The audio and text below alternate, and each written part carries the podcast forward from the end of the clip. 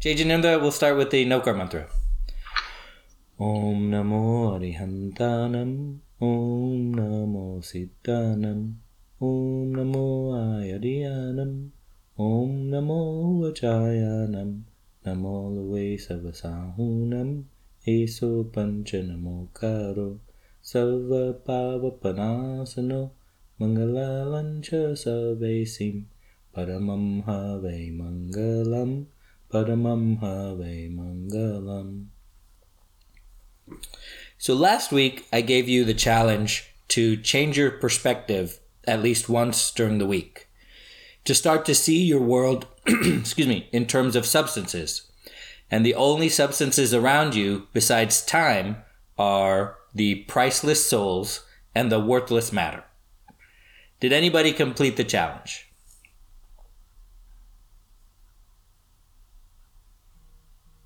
Yeah, yeah. When you mean say complete the challenge, yes, uh, that was quite a focus last week and the week before, actually. What did you learn, if anything? Uh, it was more like a discussion with the family than for myself. Uh, putting it down to the things that matters and uh, talking about those things rather than uh, just uh, taking that as a part of the surroundings so, like I mentioned to you, we were traveling to Dallas and uh, a lot of different discussion during the car part of our our our class discussion. So the kids started. It, there's no changes in in the, anybody's behavior, but at least it was a discussion point uh, quite a bit uh, last week and week before for us. Okay, great. Did anybody else attempt the challenge to see the world around you differently, to see it in terms of the substances we've been talking about? I also must add that uh, the the mosquitoes, the big size mosquitoes, that what you start seeing it nowadays, right? Um, inside the house, outside the house, uh, kids are looking at differently for sure. That's great. Sure. One, That's the whole point. And differently, yes. That's great. So uh, we're having challenges each week, and so we'll have a different challenge at the end of today's discussion. So today I'd like to talk about the monkey mind. Your mind is a monkey. It's always chattering and it's impulsive. It's always jumping about from past to present to future and back again. It's always considering the worst case scenario. And it's so focused on your problems that those problems become outsized. All problems, no matter how small, expand to fill the mind that they're in.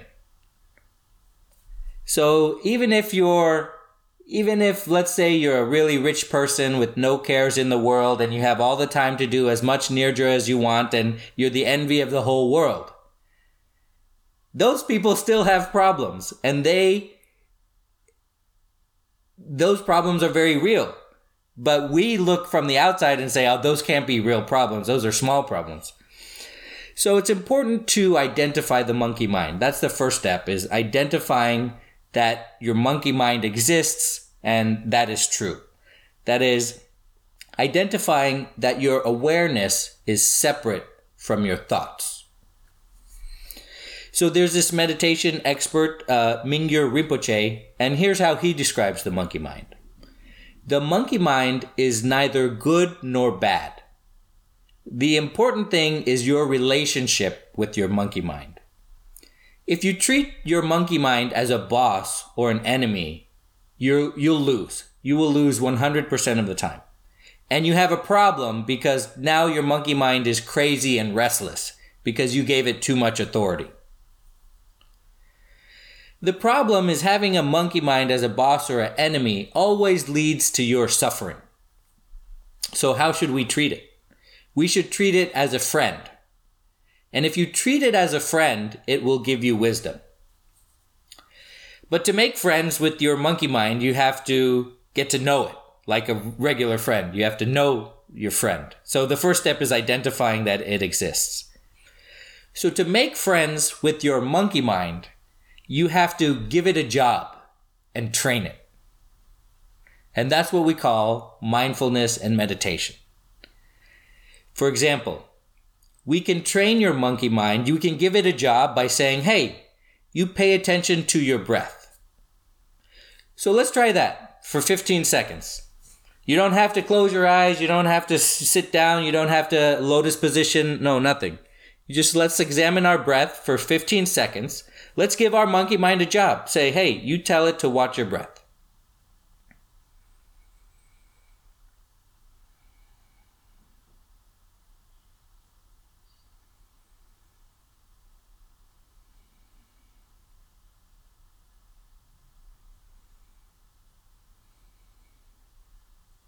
Okay, it did what we asked it to do.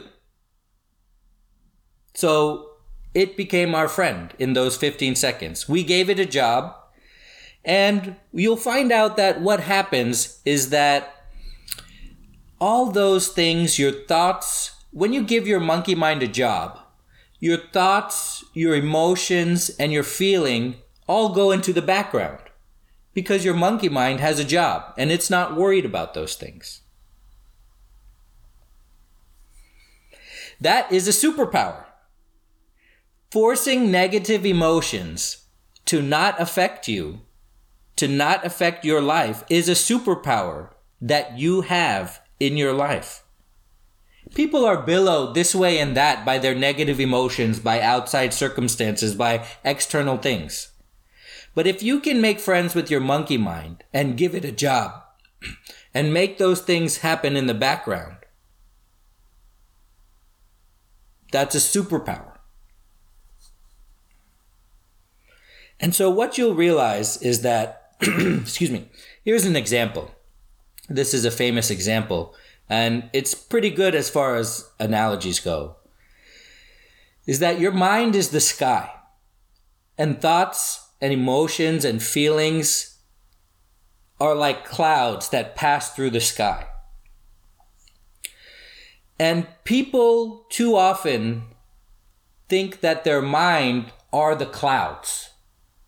The clouds come and they go and they pass through and they dissipate and they form and sometimes they're positive and sometimes they're rain clouds, they're negative. But the sky is always present. The sky is what the clouds reside in. It's the water that the fish swim in. It's everything that we navigate. And the sky is your mind, and your mind is open and expansive and present. And the problem is, is when you start identifying with the clouds and believe incorrectly that the clouds are your mind, then things start working against you. Then those dark clouds seem to never go away because that's your entire mind. They're not, you don't realize that things will get better as time passes. And so by teaching your monkey mind, giving it a job, you're reminding yourself that your mind is the sky and everything else are clouds that appear and disappear. That is, your mind is the medium in which everything is expressed. All of reality is expressed. And what you'll realize is happiness, what we're all striving for, what we're all shooting for, what we all want our kids to learn. Happiness is a byproduct of a well trained monkey mind. Because you give your monkey mind the job of being aware of the mind. And then you real start to realize when you don't identify with your thoughts which is very hard, when you don't identify with your feelings and emotions, you behave as if that's happening to somebody else. And it is. It's happening to something else. It's happening to your body, which is not you, remember. You realize you're happy. This is not the kind of happiness that you feel when you get something. Or it's not the kind of happiness when you feel when you kiss somebody it's not any of those kinds of happiness. This is a deep happiness that is constant and everlasting. It's enduring. It's a baseline. what you're doing by training your monkey mind is giving yourself a new baseline. Now, previously it had been thought that whatever your baseline of happiness is, is what you're stuck with. This is what scientists have determined. But now we know that that's not true because of neuroplasticity. When you have a very neuroplastic mind, especially when you're older, you change your baseline of happiness. And so, once again, Jainism is being supported by current science. In that respect, this is well documented in science, and perhaps a lot of you know this. That is, we seem to have two brains. One is a brain in the center that formed quite a long time ago, and the other is a brain covering it, a portion of the brain covering it that formed recently, evolutionarily speaking. And sometimes some people you may have heard call that center part of the brain the lizard brain. Well, that's what we're, because it's very similar to lizards. Well, that's what we're talking about. That part of the brain is the monkey mind. It's certain sections of the brain that control your behavior when you're in danger. If you see a bear, that portion of the brain takes over, delivers adrenaline to your body, and you'll run and activates the fight or flight response. And that's good because that keeps you safe. So whenever you have a modern problem, like you're stressed out, so you eat food, and your brain, that portion of the, your brain, your monkey mind, has said, Hey, I got through that problem. I got through that stressful event. I ate food, so that must be what I need to do. And that portion of your brain creates these bad habits that's saying, hey, I ran away and I didn't get eaten by that animal. I need to reinforce that. That's great. But then it says, hey, I got through a stressful time in my life and I ate food. That's not great. So, this portion of the mind, you cannot fight. You cannot fight this. Uh, for example, some people call it the id. We're calling it the monkey mind, right? You cannot fight it. If you try to fight it, you'll lose. You'll never get rid of this fight or flight response or the way that this portion of the brain can take over your body. The outer portion of the brain is slower and it uh, involves reason thought. Okay. And it can take over the brain, but it will always lose in a battle with the monkey mind. So science has been buttressing this fact that meditators have known for quite a long time. So, questions or comments about any of that?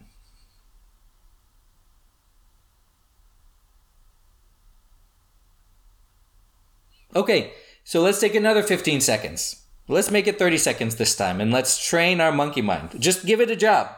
Just tell it to be aware of the breath. Notice the feeling each time you breathe in and breathe out, each moment that you're breathing, and especially in between the breaths.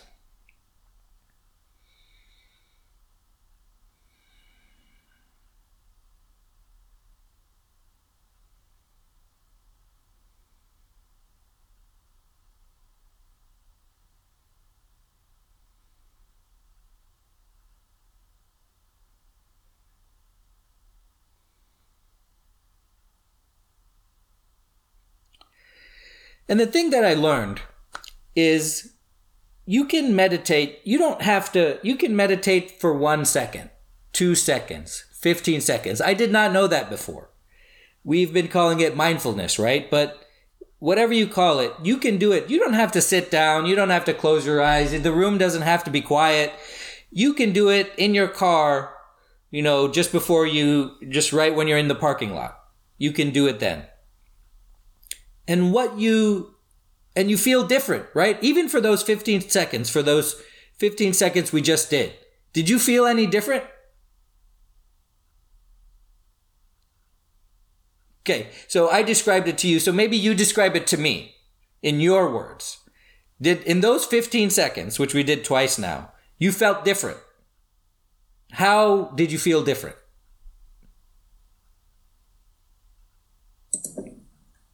The, the first thing is it was definitely uh, a training is required. It was not that given even for 15 seconds to stay on just focusing on the breath. It's you know the the I, I just love the, the analogy of a monkey mind uh, and the way it's described, and that's exactly how it is. It just jumps from one place to the other. So even from for 15 seconds or 30 seconds, it was hard to to stay in one place and as simple as just focusing on your your breath. So yeah, certainly.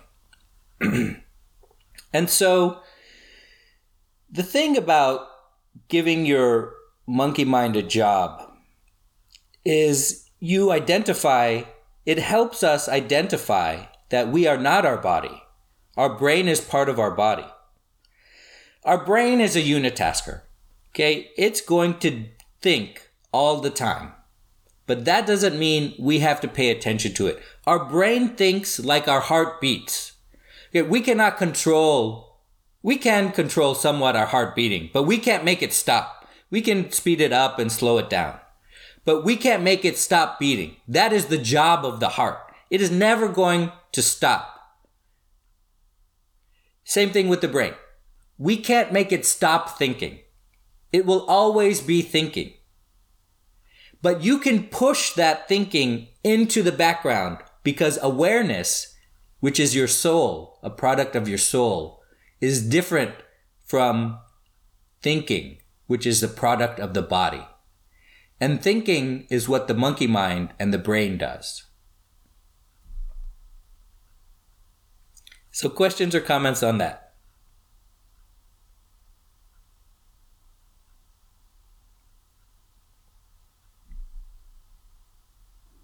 So we we are still talking about paying attention to certain aspects of the thinking. We're not saying that put all thinkings in the back door, right? At any given moment, you do have to pay attention to something. To whether you're acting, you're working on your current task, you're working on your meditation, you're working on whatever you're working on, exercising. Um, so we are still going back and telling mind to do focus on certain aspects of the thinking, not putting all the thinking in the back. Okay. That, so you've identified a um, uh, problem that we have with the words that we use. So when we talk about mind, we t- we've used quite a bit of words, sometimes interchangeably, and you're right that it's confusing. We've talked about the monkey mind, we've talked about the brain, we've talked about awareness, we talked about thinking, and it's hard to know, well, what does what, okay?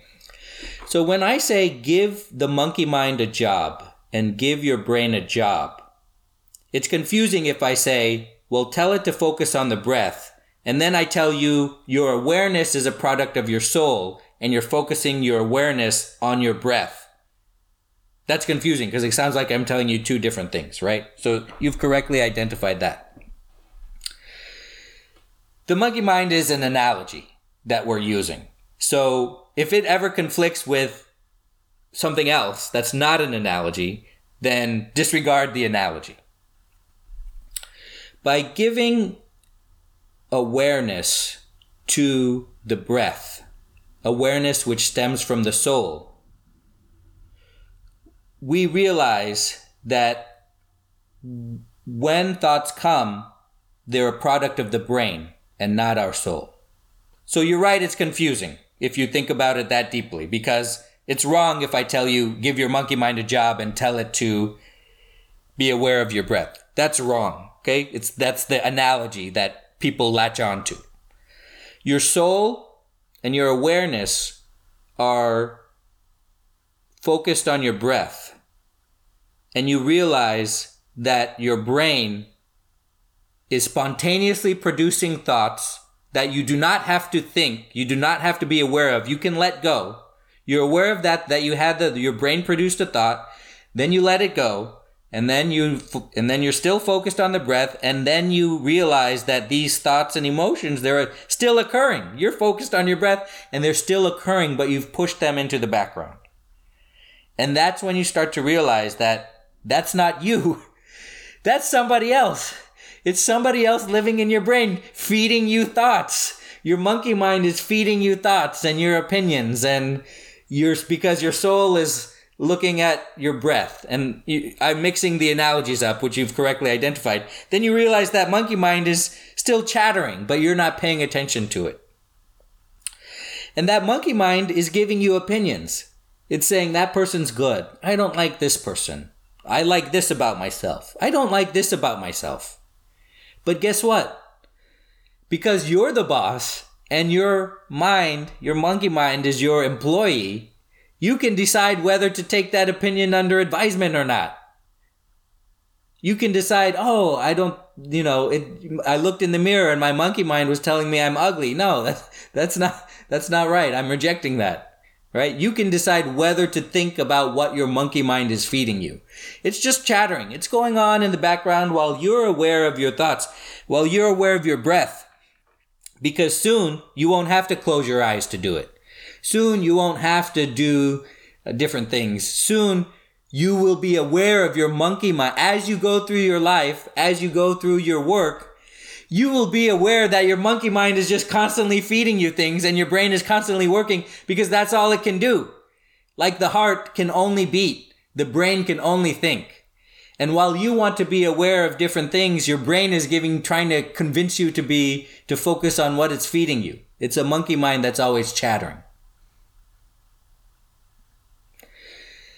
So, as you live your life, you will now have a friend in a monkey mind that's always telling you stuff. And that's sometimes telling you crazy things like, oh, I wonder if I should just push that person, or oh, I wonder if I what would happen if I just did this, you know, or if this just happened. Or sometimes it tells you good things too, like oh, I should maybe you know get my wife some flowers or something. But you can decide what to listen to and what not to listen to. So now that we have kind of all of that background, let's see if we can focus on our breath and then identify that that monkey mind is a different thing. It's a different person. It's not us. And let's see if we can identify that it's a different thing.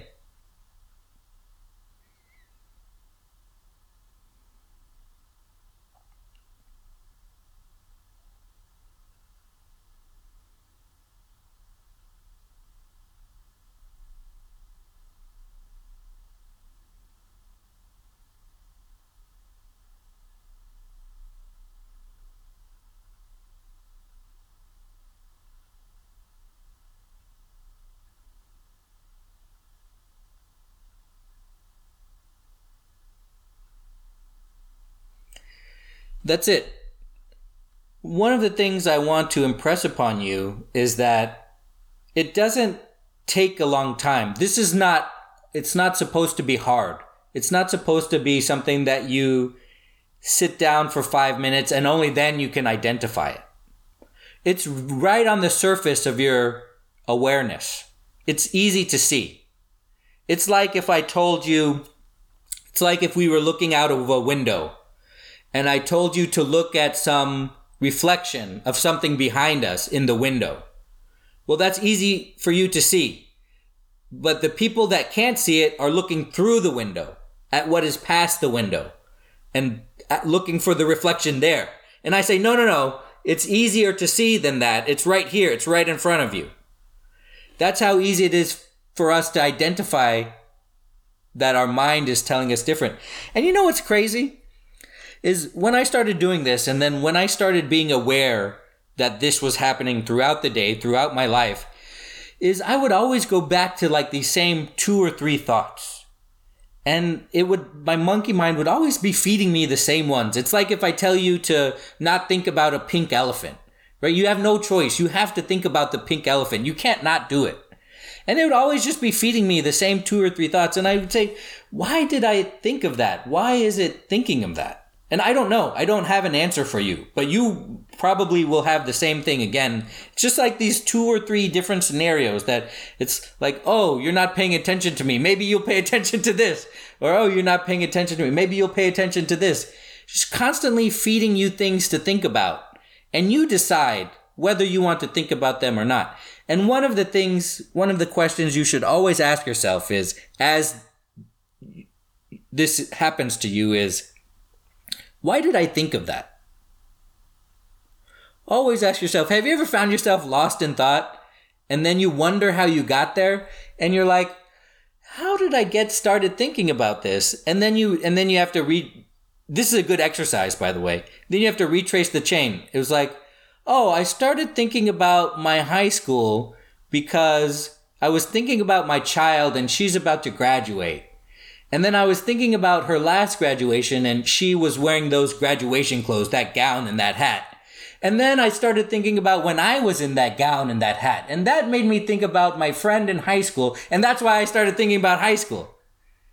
If you've never done that, this is how your mind works. This is how scientifically your mind works because these neurons are connected, right? The monkey mind is gossiping neurons, right? They love to reinforce each other by one gets excited and it stimulates the pathway to another one and it stimulates the pathway to another one. That's how your brain is physically structured. And that is why your mind works like that. And that has nothing to do with you. That has nothing to do with your soul.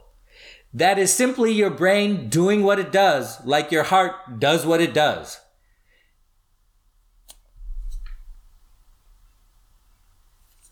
So, questions or comments on that?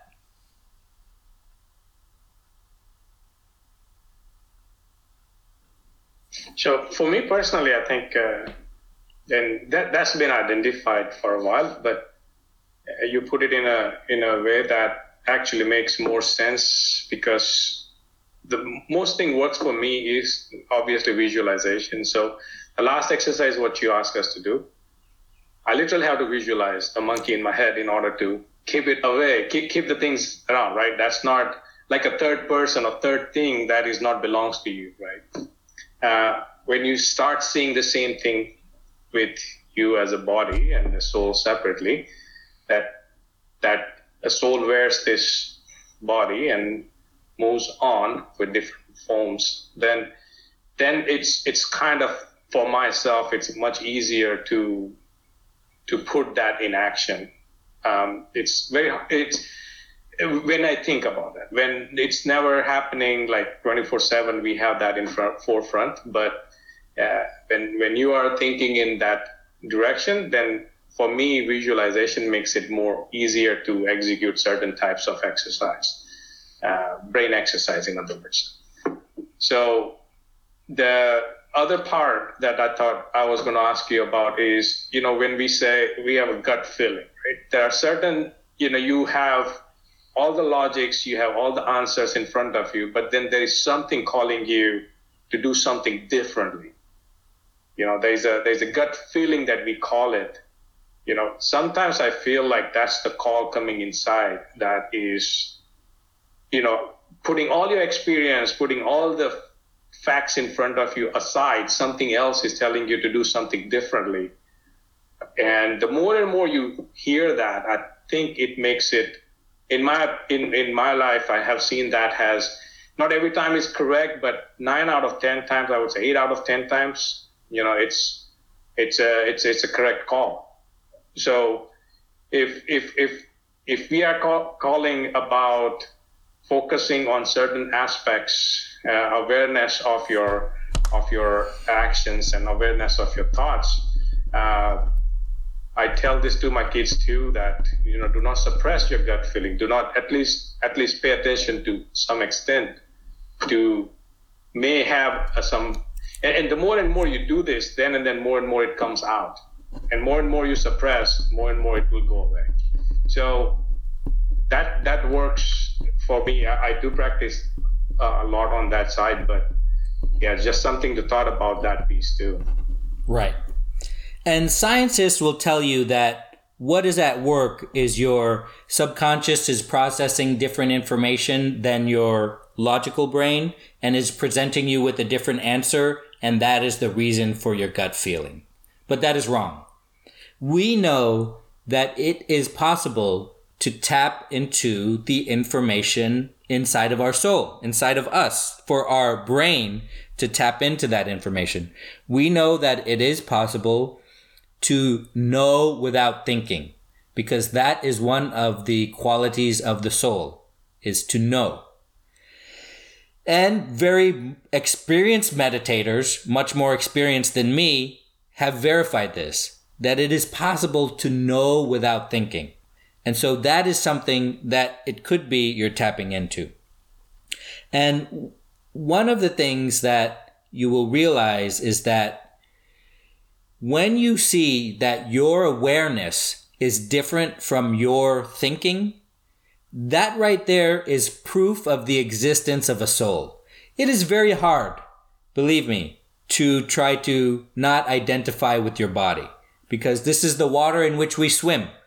This is our only medium of interacting with reality is our body, which includes our mind and our brain.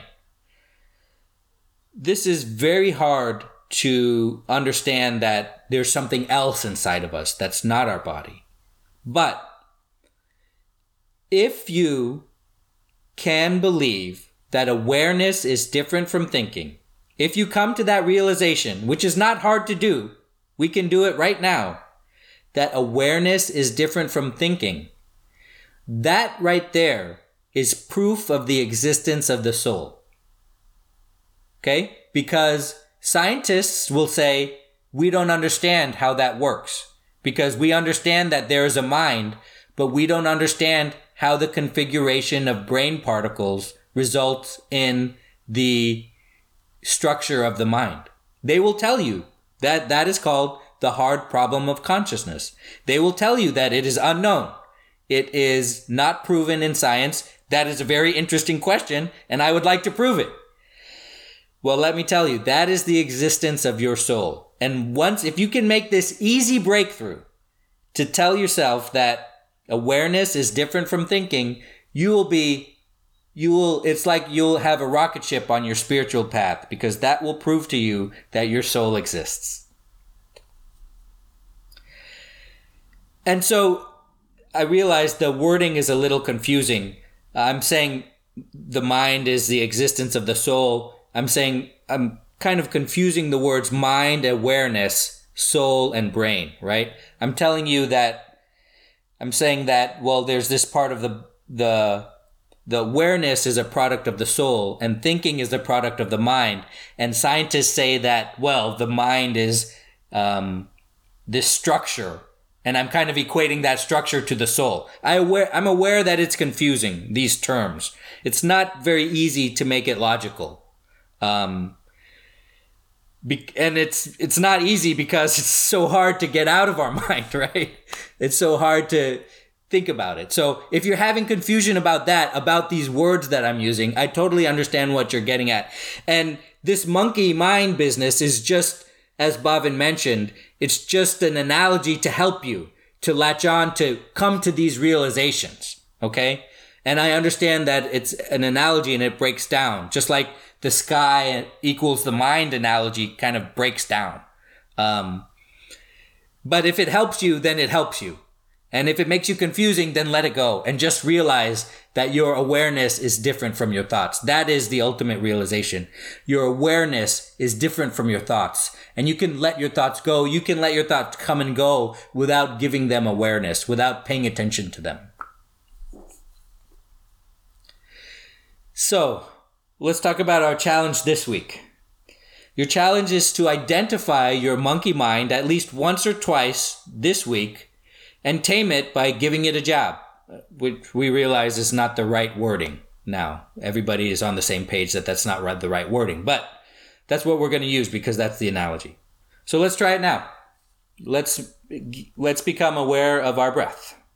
And notice while we're aware of our breath, notice the things that go on in the background, the thoughts that come, and then you try to let them go. And if you forget about breathing, then you'll just come back to it and you'll, and then ask yourself, when you remember to come back to your breathing, ask yourself, why did I think of that? And this is a good practice. This is not becoming wrapped up in your thoughts. Think about what made you to think about that and go back on that trail. And then once you're satisfied that, oh, it was my itchy leg that made me think of this bug that made me think of, you know, my kids are afraid of bugs that made me want to check the door in the house. Then you thought about that, then let it go. You're happy that you figured out where did that thought come from, and then focus on your breath again. So let's try it.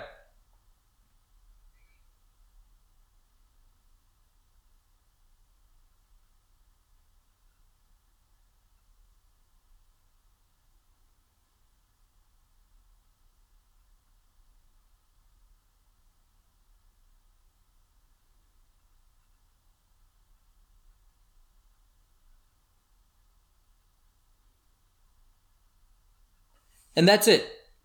Okay, it your challenge this week doesn't have to be anything more than that. You don't have to close your eyes, although a lot of us did. You don't have to do anything. You just have to you don't have to do anything physically. You just have to focus on your breath. I know that when I ask you to make half an hour a day to meditate, that's a lot, right? That's a lot. I can't carve a half hour out of my day. I can't do this. I can't do that. But here's something you can do. So let's think of a time and write it down when you can do your challenge this week, and let's do it. How about in the parking lot before heading to your job? How about how about while you're waiting for dinner before your dinner's made or before you make it? When can you do this in your life? I want you to think about it. How about in the morning? That's a great time. We know that's a great time to do things because that sets up sets us up during the day. How about right before bed? And then this is, you know, just different things to stimulate on when you're going to do this and just do it once or twice. And notice how you feel and see if you can come to that awareness. And this is not hard. You don't have to take, you can do this right now. I've been trying to get us to do it right now three times. Okay. I'm not telling you this, this thing that could be your rocket ship on your spiritual path. I'm not telling you it's hard to see. I'm telling you it's so close it's, I'm not saying it's hard to find because it's so far out there. I'm saying it's hard to find because it's so close. It's right in front of us. Okay. So sometimes we can't see it. And sometimes we look right through it, looking for it somewhere else, but we're looking right at it, but we can't see it. This is not a hard breakthrough, but it is an important one for us to have. So everybody tell me, when are you going to do this challenge? Once or twice this week? Tell me when you're going to do it in your life.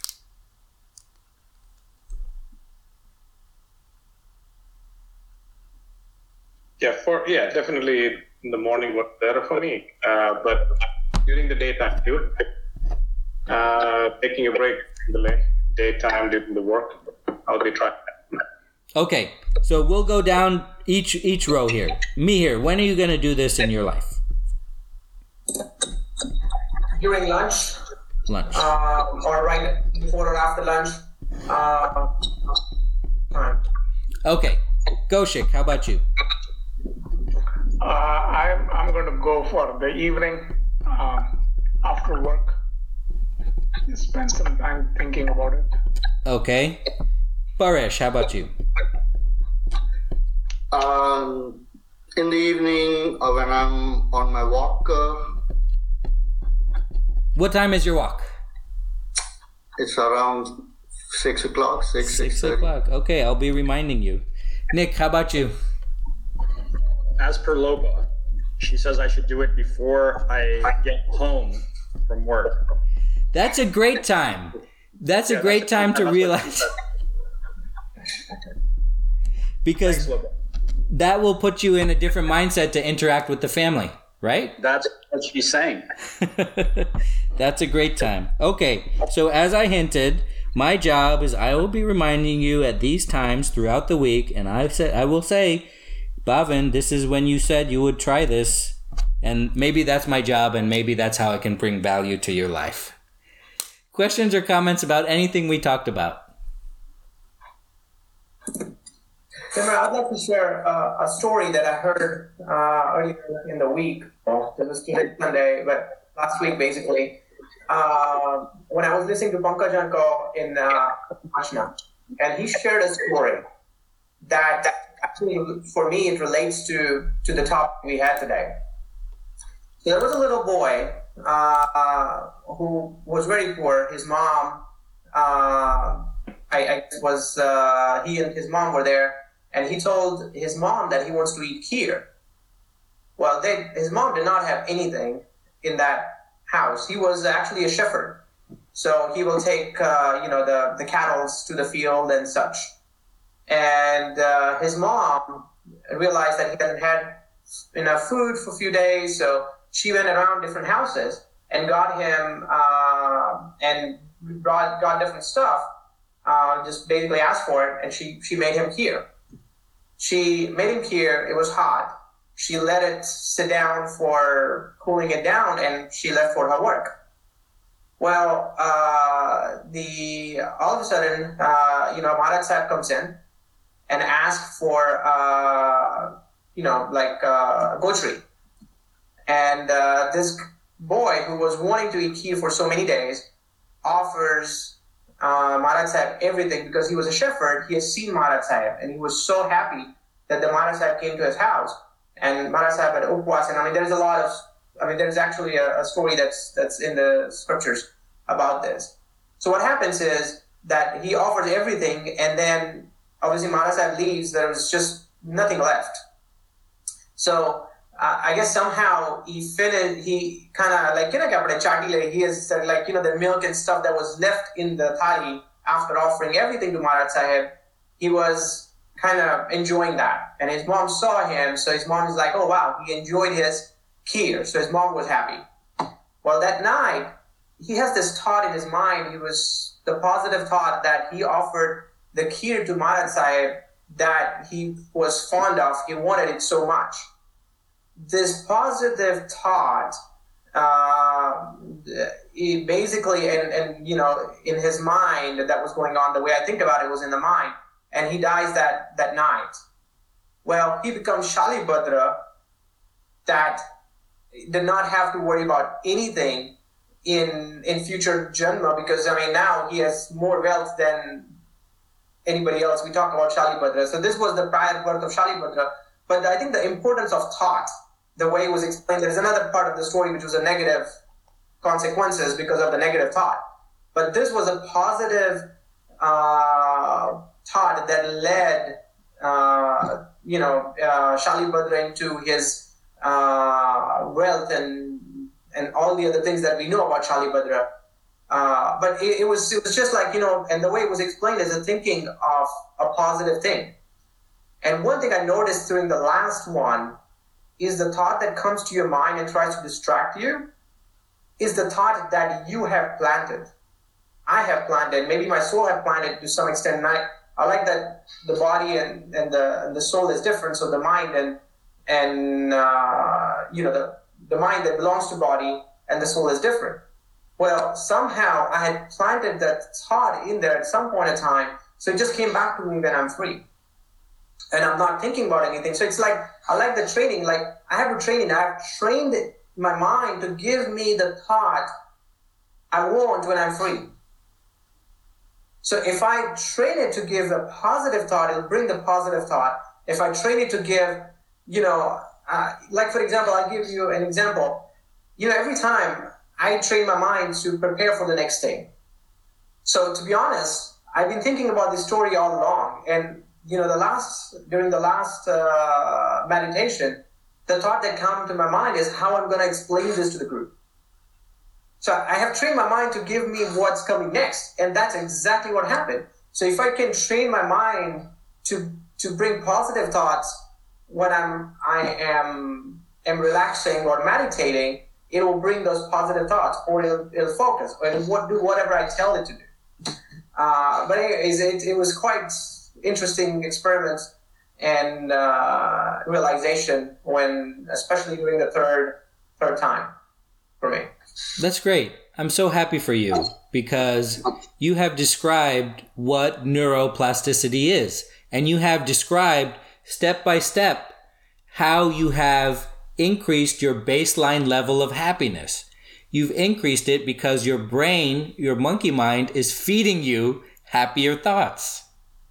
So you've described what I said generally, but you've experienced it. You've experienced resetting your baseline level of happiness, and you've described from your perspective how that works. So that's amazing. I'm so happy. Other questions or comments? Hey, Jim. Um, um, I just have a comment.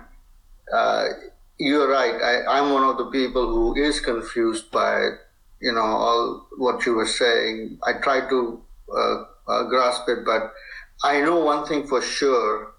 Um, and you and the class have helped me with that. And, and I just wanted to make sure I, I say this uh, because one of the first things you you um, made me understand is your thoughts are not you.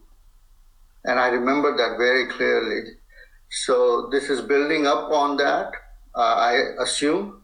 But, uh, you know, that, just that simple concept has helped me very much, quite a bit. And so I just wanted to make that comment. Thanks. That's great. I'm so happy for you. And it's amazing the amount of mental suffering that we put ourselves through needlessly. So that's what I say, right? When I say that we build our own cages around us and we build this invisible cage around us and that keeps us, that makes us suffer. And people don't get it. You know, people are like, oh, you know, that's just kind of hyperbole or, you know, that's just, it's just, you know, hogwash or this new age BS, you know? But it's true. So I'm so glad for you and I'm so happy for you that, uh, whatever we've been discussing has been helping and has a positive impact. I remember you told me this like, you know, more than a year ago now. So, and I'm so glad that you still remember it and it continues to have a positive impact on your life and it's become something that you've internalized. That makes me so happy and it's worth, you know, whatever we do coming here all this time over weeks and weeks to have that experience. So you, you both have been, have given a gift to me because that's why we do this. So I'm so excited and happy for you. Thank you so much for your time this week. I really appreciate that. Thank you.